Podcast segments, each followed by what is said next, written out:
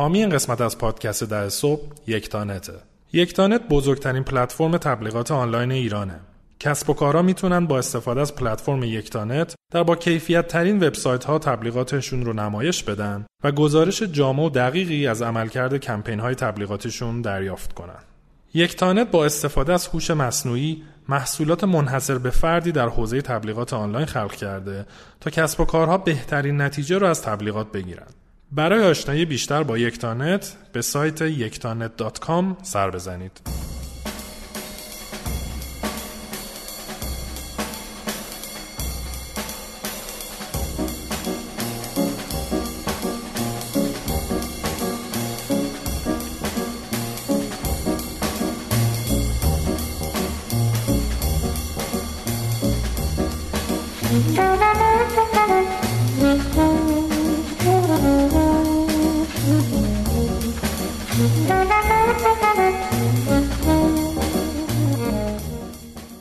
سلام همه.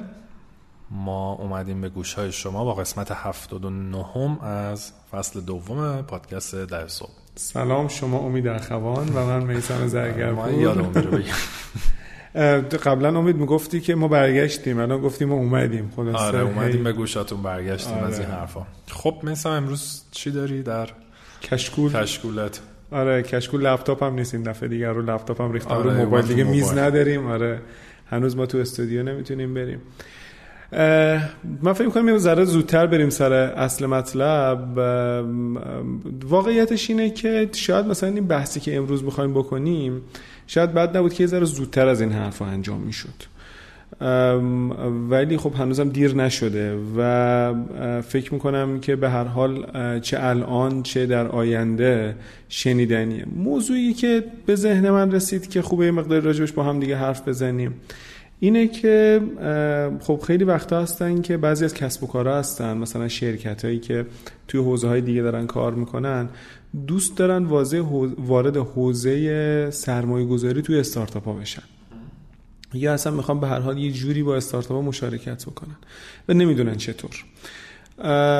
و این مسئله خیلی پرتکراریه. یعنی مثلا از من خیلی راجع به این قضیه سوال پرسیده میشه که چه شکلی این اتفاق بیفته. به خاطر همین من با مشورت به امید به این نتیجه رسیدیم که خوب یه ذره راجع به این صحبت بکنیم که چه شما خودتون اگر که کسی هستید که می‌خواین این کار انجام بدید چه استارتاپی هستید که مثلا بهتون داره پیشنهاد میشه. یا اصلا دنبال یا اصلا دنبال همچین قضیه هستین. هم نکات این قسمت ممکنه به دردتون بخوره هم ممکنه که مثلا معرفی بکنید به بقیه که این قسمت رو بشنون. در نتیجه مخاطب این اپیزود الزاما مثلا شرکت ها نیستن حتی خود استارتاپ هم هست بعد سرمایه گذاری که الان می‌خوای صحبت کنی آیا شخص یا شرکت یا اصلا شرکت سرمایه گذاریه هر دوه. من اینجوری فرضم اینه که نه شرکت سرمایه اینجوری بگم.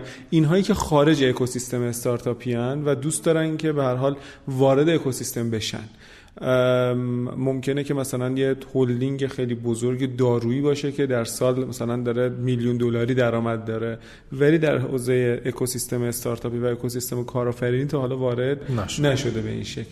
یا اینکه ممکنه که یک فردی باشه که حالا به هر یه تمکن مالی داره یا امکاناتی داره که می‌تونه این امکانات رو در اختیار یک یا چند استارتاپ بذاره. مخاطب اینان فکر می‌کنم اغلب حرفا حرفایی که قابل تعمیم دادن به همه. هستن.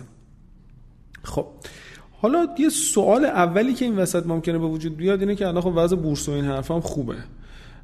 طلا و دلار و این حرفا هم که هر روز دارن داره قیمتشون میره بالا و بالاتر. سوال اولی که ممکنه به وجود بیاد که حالا من از تو می‌پرسم اگر که ایده ای داری بگی اینه که اصولا چرا یکی باید بخواد توی حتی توی همچین شرایطی بیاد سرمایه گذاری بکنه رو استارتاپ ها وقتی که بازار خیلی جذابی وجود داره. ببین من اولا که در حالا جذاب میگیم مثل بورس خیلی ممکن در کوتاه مدت بریزه. خیلی هم به نظرم حالا حساب کتاب نداره. حتی تا یعنی در واقع fluctuation یا بالا پایین شدن بالاست. از اون ور خب استارتاپ هم یه ریسک بالایی داره ممکنه fail کنه. حتی تو ممکنه شاید سرمایه‌گذاری روی استارتاپ بکنی. پول ریالیت هم چند برابر شه ولی شاید میارزید اون پول حتی بذاری دلار میخریدی. تو چند سال بیشتر جواب می‌داد. در نتیجه هر دوش به نظرم خوبی بدیاش رو داره یکی بیاد به تو بگه تو چیکار می‌کنی؟ واقعا توصیه می‌کنی یعنی من میگم با دوستم میسم زرگرپور صحبت کنم. این واقعیتش اینه این حرفت قبول دارم. یعنی مثلا وقتی که بحث میشه که مثلا من توصیه می‌کنم به این نفر که پاشو برو فلان استارتاپ سرمایه گذاری بکن میگه که آقا من از بورس دارم بیشتر در میارم آره. ولی منم اعتقاد دارم به اینکه اگر که اعتقاد دارم به اینکه این احتمالا یک شکلی از مثلا سوداوری مقطعیه یا اینجوری نگم سوداوری مقطعیه. خیلی حرف دقیقی نیست. این سودهایی که داره داده میشه برای همیشه نخواهد بود. استارتاپ هم ریسک داره ولی اگر که حالا با متدهایی که امروز یکم راجع بهش صحبت می‌کنیم وارد بشن ریسکش مقدار کمتر میشه و نوع سرمایه گذاری کردن طولانی مدت تریه. به علاوه اینکه خیلی از کسب و کارها هستن که اصلا فعالیت عملیاتیشون مختل شده. یعنی طرف باید به هر حال حالا درسته می‌تونه این پولو بذاره توی بورس ولی خب کارمندش بیکارن. و قاعدتا باید دنبال یک جایگزینی برای کار دادن به کارمندهاش بگرده یا لاقل راه انداختن یک business line ی که اون شرکت سر پا بمونه و هیچ چیزی به نظر من خطرناکتر از کارمند بیکار تو شرکت نیست. اونه بعد حالا در ادامه یعنی سوالت از بحث در واقع از منظر ریسک و در واقع کاهش ریسک بخوایم نگاه کنیم و پورتفولیو درست کردن شاید یه کسی که حالا مقدار خوبی پول داره شاید حالا یه مقدارش رو بره ملک بخره یه. مقدارش رو طلا بخره یه مقدارش هم بیاد دقیقاً سرمایه. گذاری بکن اینجا. یعنی قرار نیست کسی تمام پولی که داره تمام نقدینگیشو بیاد بذاره در اختیار استارتاپ. به علاوه اینکه حالا توی انتهای این قسمت من اشاره می‌کنم خیلی وقتا یه سری از منابعی رو دارن شرکت ها منابع معطل مونده است که این منبع رو نمی‌تونن تبدیلش بکنن به پول و برن تو بورس سرمایه گذاری بکنن. ولی این منبع رو می‌تونن در قالب یک تامین سرمایه‌ای یا در قالب یک مشارکت یه جوری در اختیار استارتاپ بذارن. یه نکته خیلی مهمی هم که به نظرم میاد اینه که در مقایسه با خیلی از کسب و کارهای دیگه مثلا حالا بازار سرمایه رو بذاریم کنار مثلا بازار مسکن. عددهایی که کسب و کارها باید بذارن برای اینکه وارد حوزه سرمایه گذاری استارتاپی بشن خیلی کمتره. الان توی آپارتمان ساده مثلا توی تهران بخوای بخری مثلا دو میلیارد تومن سه میلیارد تومن مثلا ممکنه بخوای بیای پول بذاری. تو با دو سه میلیارد تومن قشنگ می‌تونی 5 6 تا استارتاپ سرمایه گذاری بکنی پورتفو تشکیل بدی و ریسک تو مراتب بیاری پایینتر. حالا درست نه میگم نقد شوندگیشون اینا متفاوت جنبه های مختلفی داره. ولی از نظر اون عدد اولیه‌ای که نیازه برای اینکه سرمایه گذاری خیلی کمتره. این نکته خیلی ریز دیگه ای که وجود داره که گفتنش شاید باعث بشه که استارتاپ ها خیلی خوشحال نشن اینه که الان همونطور که وضع عمومی اقتصاد خوب نیست وضع خیلی از کسب و کار خوب نیست وضع خیلی از استارتاپ هم خوب نیست. در نتیجه به نسبت مثلا 4 5 سال پیش و امیدوارم به نسبت سالهای آینده که یه ذره وضع اقتصادی بهتر باشه حالا نمی‌دونم که این سرمایه گذاری ها با شرایط مناسب تری می‌تونه انجام بشه. حالا نمیگم دقیقا با قیمت پایین تری ولی با شرایط مناسب تری میشه با استارتاپ ها مذاکره کرد و ازشون محصول گرفت دانش فنی گرفت سهام گرفت و غیره. و عملا میشه اینجوری گفت که حتی برای استارتاپ هم بد نیست. یعنی جذب سرمایه کردن تو دوره رونق خیلی کار راحت تری نسبت به دوره رکود. حالا اینجا توی دوره رکود خود استارتاپ هم یه مقداری احتمالا مشتاق تره و به همین خاطر الان وقت این کاره. یعنی وقت یه business line جدید خیلی وقت ایجاد کردنه. بعد این هم بگم یک کتگوری از در واقع دوستان بودن و احتمالا هستن خیلی تو این سالها در واقع شده تماس گرفتن. کسایی بودن که توی کسب و کار حالا سنتی غیر استارتاپی بودن مثلا تو بازار بودن توی تولیدی واردات فلان اینا. و خب خیلی موفق بودن تو اون حوزه. خودشون پول خیلی زیادی در آوردن بازار گنده داشتن. اینها خیلیشون دوست داشتن بیان توی این حوزه وارد شن. خب بعضیشون می‌خواستن سرمایه گذاری کنن که یه همچین چیزی میشه که امروز صحبت می‌کنیم. یه سری هم تصمیمشون این بوده که خودشون بیان راه بندازن. راه بندازن. یعنی یه شرکت یه استارتاپی بزن یه شرکت آنلاین بزن تقریبا همشون یا اغلبشون می‌تونم بگم کسایی که خودشون اومدن این راه بندازن شکست. شکست خوردن. اصلا نه تو اصلا ذهنیتشون اونطوری کار نمی‌کنه. اون فرهنگ رو اون مدل رو نمی‌شناسن و به خاطر اینکه سالها پیش تونستن کارآفرینی کنن یه کسب و کاری رو راه بندازن و موفق شن و حالا انقدر پول دارن هم شرکت دارن و غیره فکر می‌کنم خب کاری نداره دیگه. ما این کارم می‌تونیم بکنیم. خیلی مثال های زیادی من تو این سالها دیدم. ولی به نظرم شاید اونایشون که باهوشترن اونایی که میان روی استارتاپی سرمایه گذاری می‌کنن یا کسی رو پیدا می‌کنن در واقع پول اختیارش می‌ذارن انگار یک کارآفرینی که می‌تونه این کار رو بکنه رو میارن تزریق مالی می‌کنن با شریک میشن. مخصوصا بعد از اینکه بحران کرونا اتفاق افتاد انبوهی از کسب و کارهای سنتی تری که کارشون مبتنی بر پاخور بود. یعنی مثلا مغازه‌ای داشتن که یه نفر بعد بهش مراجعه می‌کرد مثلا کفش فروشی بود کت و شلوار داشت میفروخت. الان کت و شلوار فروشی آنلاین نداریم. درسته مثلا جایی هستن که میارن تو کت شلوار پرو بکنی ولی آنلاین و این حرفا نداریم. این مثلا نگاه کردید که خب okay پس من الان اگر این اتفاق برام افتاده باید برم سمت مثلا اینکه آنلاین بکنم کارمو. ولی خیلی از اینها اشتباهی که می‌کنن اینه که آنلاین شدن رو نه به عنوان یک business جدید با مختصات جدید که به عنوان یک صرفا یک کانال عرضه جدید دارن می‌بینن و این به شدت به نظرم مخربه بله. در حالی که این اگر به عنوان یک business جدید ببینه به خاطر اینکه هزینه انبارداری این business جدیدش عملا مقدار زیادیش داره میفته روی دوش اون business سنتی انباره هست کچلواره هست یه جا. و من فقط قراره که بیام از اون تأمین بکنم. امکان پول گذاشتن انرژی گذاشتن روی business جدید رو بیشتر داره و اتفاقا از بقیه خیلی می‌تونه جلو بیفته. یعنی اون mindset شون اون ذهنیتشون رو باید تنظیم بکنن در مورد اینکه این صرفا یک کانال عرضه جدید نیست. مخصوصا توی دیجیتال شدن فروش و یک business جدیده.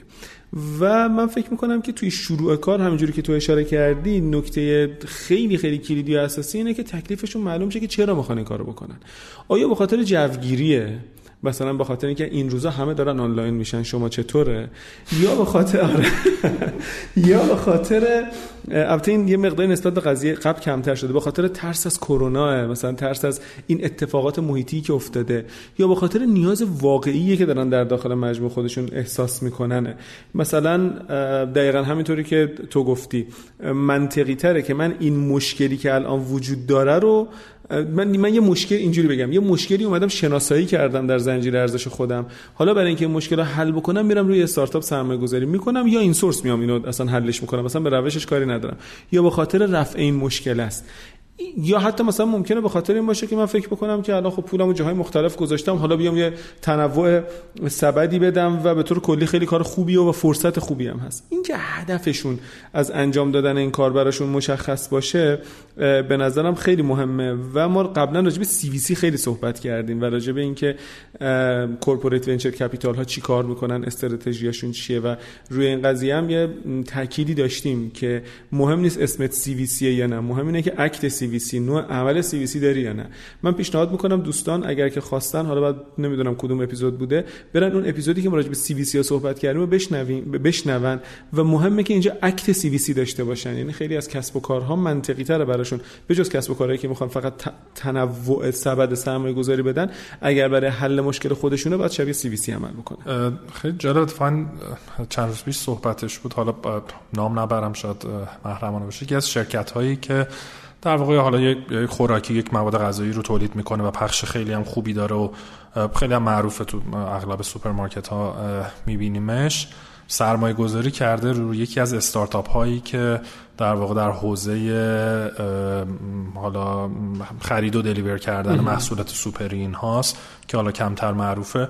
من من خیلی جذاب بود که چه جالب که اون شرکتی که کار سنتی و تولید و پخش و اینا داشته اومده حالا روی یک در واقع استارتاپی سرمایه گذاری کرده که خیلی هم آره، مدلشون هم خود با اینایی که می‌شناسیم مثل اسنپ مارکت و دیجیکالا اینا فرق داره و خیلی برام جالب بود. آره مخصوصا خیلی از کسب و کارها الان واقعا یا مسئلهشون مسئله تامینه یا مسئلهشون توزیع لوجستیکه.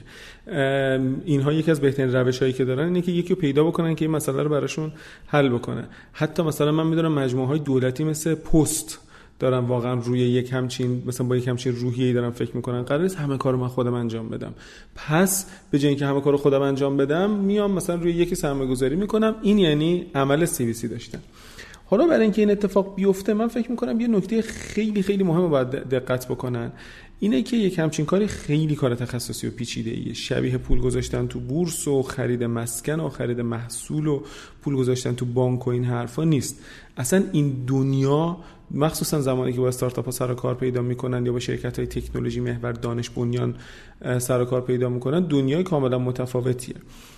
نکته اول اینه که اولا که چرا این اتفاق میفته اولا که این بازار خ... تعامل با استارتاپ ها یا خرید و فروش سهام و محصول از استارتاپ ها یه مدتی درست یا غلط به حال شکل گرفته و دینامیسم و مشخصات خودش رو داره و باید مشخصات این بازار رو بدونن وگرنه نمی‌تونن تو این بازار دووم بیارن. مثلا ممکنه که بگن که خب ما الان می‌دونیم دیگه قسمت عمده دارایی های یک استارتاپ ممکنه از جنس دارایی های نامشهودش باشه. استارتاپ ارزش گذاری میشه 3 میلیارد تومان در حالی که ارزش مثلا کامپیوتر و میز و نمی‌دونم صندلی و این حرفاش 200 میلیون تومان هم نیست. خب بعد سرمایه گذار میاد میگه که تو 500 میلیون تومان می‌خوای پس من باید 80 درصد سهام تو رو بگیرم. بله. نه این اصلا یه, یه بازی دیگه, دیگه بله. این دیگه نوع ارزش گذاری دیگه ای داره بله. انجام میشه. فکر صحبت هم کردیم قبلا. آره راجع به ارزش. دقیقاً. اینکه منظورمون از ارزش چیه. بعد بازم میگم مثبت یا منفی آدم هایی که تو این بازارن بچه های استارتاپی و بچه کارآفرین و این حرفا و بچه های کف بازار فرق می‌کنن. آدم هایی که روحیه هاشون متفاوته. ممکنه که مثلا زود رنجتر و سرسختتر باشن. به عنوان مثال مثبت منفی دارم میگم. و بعد بلد باشین که بتونین با اینها تعامل بکنین. سرعت تغییرات به شدت بالاست. یعنی شما نمی‌تونید که تصمیم گیری در مورد یک خرید رو مدت ها کش بدید. اگر که این اتفاق بیفته از دستتون کاملا میره. قوانین و مقررات برخلاف بازارهای دیگه خیلی مشخص نیست. مثلا تو سنف ابزار فروش داری سنف بستنی فروش چلو کبابی داری ولی مثلا الزاما سنف استارتاپی ها نداری. حالا انجمن سنفی کسب و کار اینترنتی داری. و مثلا کسی نیست که بیاد اینها رگوله بکنه. و این آنچنان محیط متغیر و آنسرتین چی میگی؟ آدم قطعی آره محیط با عدم قطعیتیه. چون اصطلاح ووکا یادم بود داشتم می‌گفت تو ذهنم ترجمه می‌کردم. آنچنان محیط با عدم قطعیت بالاییه که بهتره که اگر که می‌خوایم وارد این کار بشین یهو تمام تنتون رو خیس نکنین. حتی تا زانوتون هم تو آب نرین. اول با نوک پا یه مقداری عمق آب و درجه حرارتش رو بسنجید و بعد وارد بشید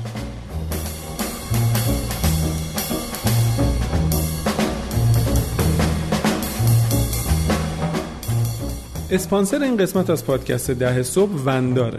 هر کسب و کاری به ابزاری برای دریافت و مدیریت پول نیاز داره. وندار اگرچه درگاه پرداخت کم نظیری ارائه میده اما فقط یه درگاه پرداخت نیست. مجموعه از ابزارهای بروزی مثل حساب واسط پرداختیاری که کمک می‌کنن در کمترین زمان ممکن پول دریافت کنید جریان پول رو مدیریت کنید و پول دریافتی رو بین شرکا، همکاران یا مشتریان کسب و کارتون تقسیم کنید. به وندار.io سر بزنید. وندار برای رشد سریعتر کسب و کارهای نوپا برنامه ویژه‌ای دارد.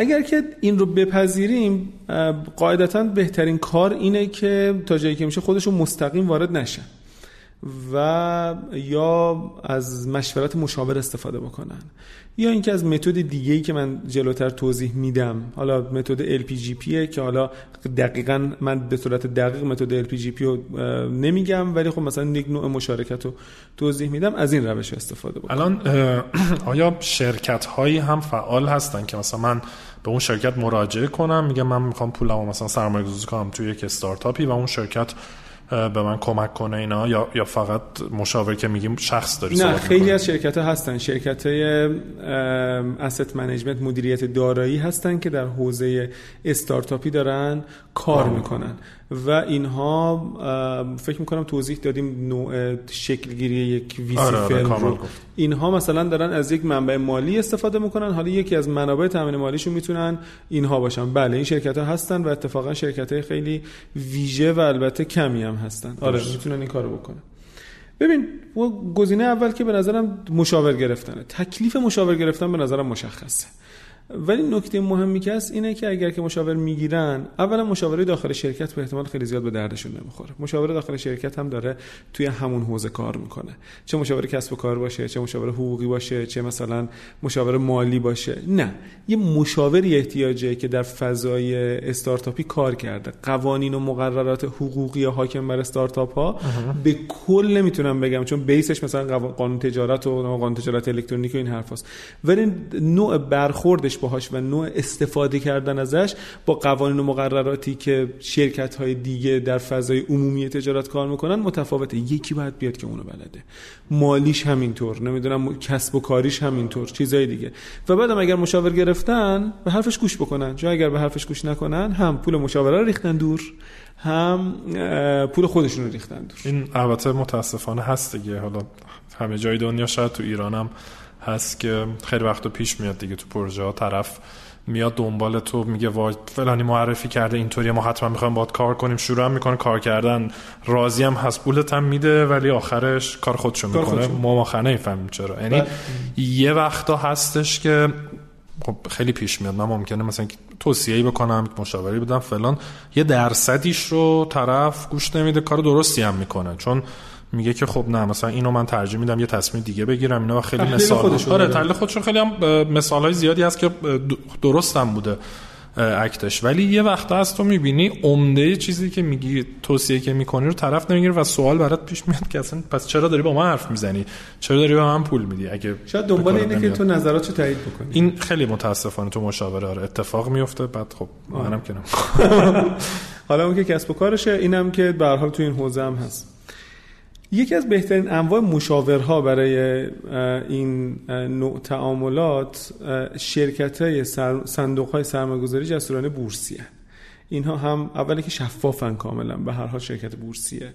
ثانیا اینکه بلدن و بلدن بلدن فضای استارتاپی رو می‌شناسن و بلدن که چه شکلی با استارتاپ ها تعامل بکنن و با این شرکت ها تعامل بکنن. حالا چه مشاوره گرفتن ازشون که می‌دونم بعضیشون این سرویس ها رو ارائه میدن چه سرمایه گذاری کردن داخل خود این شرکت ها روش سیفیه. حالا ممکنه که یه نفری بیاد بگه که نه من تمایل دارم که یه مقداری جدیتر وارد بشم. فقط نمی‌خوام که مثلا خیلی منفعل باشم. راهش چیه؟ اینه که مثلا برن یه جوری مشارکت بکنن با صندوق های دیگه با سرمایه گذارهای خوشنام دیگه ای که هستن و اغلب منابع مالی کم دارن. یا به هر حال همیشه همیشه منابع مالی که دارن به اندازه نیازهاشون نیست. ولی روشش چه شکلیه. مثلا این شکلی نیست که با یه مقداری میگم دیگه بعد یه مقداری یاد بگیرن تا چه شکلی باید تعامل بکنن. شاید بهترین روشش اینه که بیان پول بذارن بعد به شکل یک شریک خاموش به شکل silent partner حضور داشته باشن. حق رأی بگیرن. مثلا فرض که بگن که من تو کمیته سرمایه من اومدم پول گذاشتم. توی کمیته سرمایه گذاری شما منم یه رأی دارم. برای اینکه اول اینکه این احساس رو داشته باشه که بتونه نظرش شنیده میشه. ثانیا بتونه توی جلسات شرکت بکنه. این یک فرایند یادگیری داره براش. می‌تونه قراردادها رو بخونه می‌تونه پیچ ها رو ببینه می‌تونه پیش های مالی رو ببینه نظر می‌تونه بده می‌تونه بحث بکنه و این باعث میشه که یه فرصت یادگیری پیدا بکنه. بعد از مثلا دو سال سه سال اون آدمی که به عنوان نماینده اون سرمایه گذار اصلیه اومده توی این صندوق جدید حضور پیدا کرده این آدم خودش می‌تونه تبدیل بشه به جنرال پارتنر به عنوان کسی که می‌تونه مسئولیت سرمایه گذاری رو دیگه شخصا بله. بگیره. ولی این نیازمند طی کردن یک دوره زمانی مثلا یکی دو سه ساله است که حضور پیدا بکنه و منم اینجوری نیست که بگم که فقط نظرم این نظر شخصی می نیست که بگم که فقط طرف پولو بده و کنار بشینه هیچ کار دیگه ای نکنه. نه حق رای داشته باشه ولی به نظر کارشناسی دیگران احترام, احترام بذاره. و علاوه که ممکنه بگی که آقا من مثلا 10 میلیارد تومان گذاشتم تو این صندوق تو این صندوق سرمایه گذاری تو کمیته سرمایه گذاری هم هستم ولی به اندازه دو میلیارد تومنشو با نظر من سرمایه گذاری بکنید و شما من مشورت بدید. این تیپ تعاملات و دیل ها رو هم میشه انجام داد. یعنی یه مقداری اجازه یاد گرفتن رو هم بتونن به خودش بدن. ولی با این وجود اگر که خواستن خودشون وارد بشن بازم من میگم که اولا حتما مشاور بگیرن. مشاورم مرتبط باشه مشاور داخل شرکت باز تاکید می‌کنم به درد نمی‌خوره. توصیه که می‌کنم اینه که سرمایه گذاریاشون توی همون صنعت یا حوزه‌ای که هستن تو domain ی که هستن باشه. یعنی اگر من تو صنعت نفت و پتروشیمی هم بهتره که کماکان تو نفت و پتروشیمی یا صنایع نزدیک به اون باشم که بتونم لاقل از حوزه های technical اونها سر در بیارم. اسیر جوگیری نشن. ما راجع به مفهوم vintage day قبلا صحبت کردیم. تکنولوژی ها یا مثلا trend هایی که قبلا وجود داشتن بعد کم کم به اوج خودشون رسیدن و الان الان تو نقطه اوج خودشونن و ممکنه که از این به بعد یه مقداری افت بکنن. اونایی که بعد سرمایه گذاری می‌کنن رو اون تکنولوژی هایی که الان رو بورسن قبلا سرمایه گذاری کردن سهامشون رو به شما میفروشن میرن خلاصه کیفشون می‌برن. در حالی که ممکنه که بازار دیگه به این با این روند نتونه رشد بکنه. بعضی از حوزه هایی که در ظاهر جذابن ممکنه که مدت هاست که دیگه اون رشد سریعشون تموم شده باشه. باید وقت بذارن تو رویدادها شرکت بکنن پادکست در صبح بشنون رسانه ها رو بخونن ایده بگیرن ببینن بقیه دارن چی کار می‌کنن. اگر که یه نفر اومد یه ایده بهشون داد فکر نکنن که این ایده اول آخری که تو این حوزه وجود داره وقتی که رفتن چند تا رویداد شرکت کردن کم کم متوجه میشن ای من فلان چیزم دیدم پس این نسبت به اون بهتره یا بدتره. می‌تونن عضو شبکه های سرمایه گذاری بشن شبکه های مثلا انجل اینوستورایی که الان توی ایران وجود داره یا می‌تونن عضو مثلا کامیونیتی های خارج از کشور بشن اگر توان مالیشو دارن برن شرکت بکنن ببینن چه اتفاقی داره میفته و البته نکته خیلی مهمی که عجله هم نداشته باشن. و من عجله نداشته باشن به خاطر اینکه استارتاپ به این زودی پول در نمیاره و باید بدونن که هدفشون از سرمایه گذاری چیه. من فقط چون وقتمونم داره تموم میشه یه نکته کوچیک کلیدی خیلی انتها بگم اینه که به جز تزریق پول راه های دیگه هم وجود داره. همه شرکت ها امکاناتی دارن که این امکانات ممکنه که بخشش معطل مونده باشه و بخوان در اختیار بقیه قرار بدن. مثلا من شبکه دارم. می‌تونم کسی رو به کسی معرفی بکنم. می‌تونم پروژه‌ای بدون رانت و رشوه و فلان و این حرفا در حالت مثلا روتین و سالم و قانونیش برای یه نفر بگیرم. من ممکنه مواد اولیه‌ای داشته باشم که این مواد اولیه رو دوستا خیلی گرونم خریدم الان نمی‌تونم ازش استفاده بکنم. این مواد اولیه رو در اختیار استارتاپ بدم و وارد یک مدل تعاملی باهاش بدم بشم که این مثلا ممکنه الزاما در اختیار گرفتن محصول نباشه. از جنس لویالتی باشه از جنس مشارکت توی فروش باشه یه چیزی از جنس مشارکت مدنی باشه. می‌تونم تجهیزات در اختیارش قرار بدم. آزمایشگاه دارم خط تولید دارم نیروی انسانی معطل مونده دارم. ممکنه که بتونم زمانت بکنم این استارتاپ رو.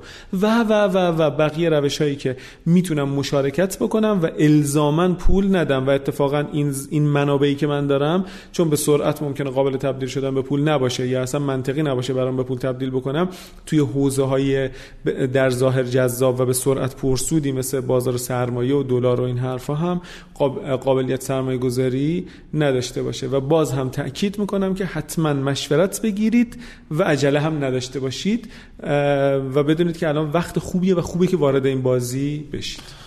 من یه سوالی ازت دارم و به عنوان سوال آخر. حالا ما فکر می‌کنم راجع به crowdfunding یا جمع سپاری مالی صحبت کرده بودیم. خواستم حالتی هست که یکی بگه ببین من من 5 میلیون تومن می‌خوام بذارم. یکی دیگه هم 20 میلیون تومن می‌خواد بذاره. کسی هست اینا رو جمع بکنه مثلا بکنه بشه 600 میلیون بعد روی استارتاپ سرمایه گذاری بکنه؟ اگه بخوام اسم بیارم مثلا کارا این کارو می‌کرد لاقل تا برهه. یعنی مثلا تو وقتی که می‌رفتی قرارداد سرمایه گذاری ببندی با کارایا یا حالا با بقیه شبکه های انجل دیگه کاری که این انجام می‌دادن این بود که مثلا یومی دیدی که 20 نفر اومدن مثلا یه نفر 15 تومن گذاشت یه نفر 20 تومن یه نفر 10 تومن و کاری که انجام می‌داد اون شبکه این بود که اینها رو کنار هم دیگه جمع بکنه. ولی راستش رو بخوای این خیلی به نفع استارتاپ نیست. چون یهو یه تعداد زیادی آره سهامدار براش ایجاد می‌کنه. از نظر حقوقی اگر که به این که اینا بگن که خب ما همه پولمون رو می‌ذاریم توی صندوقی یا توی نهاد مثلا بله. حقوقی اون نهاد حقوقی میاد invest می‌کنه okay. استارتاپ با یه نفر سر و کار داره.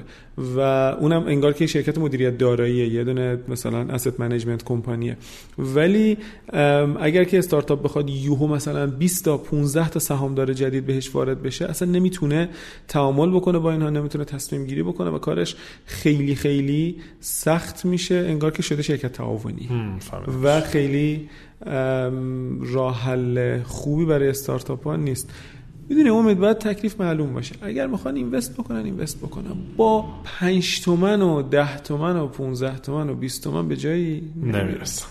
یه چیزی الان مینیموم مینیموم هزینه ای که حالا مثلا توی حوزه هایی که خیلی نیاز به جذب نیاز به سرمایه درشت دارن من صحبت نمی‌کنم. مثلا آرندی عجیب غریب می‌خوان یا اصلا موانع ورودشون زیاده نه. هم تو حوزه آیتی که سر کار داریم.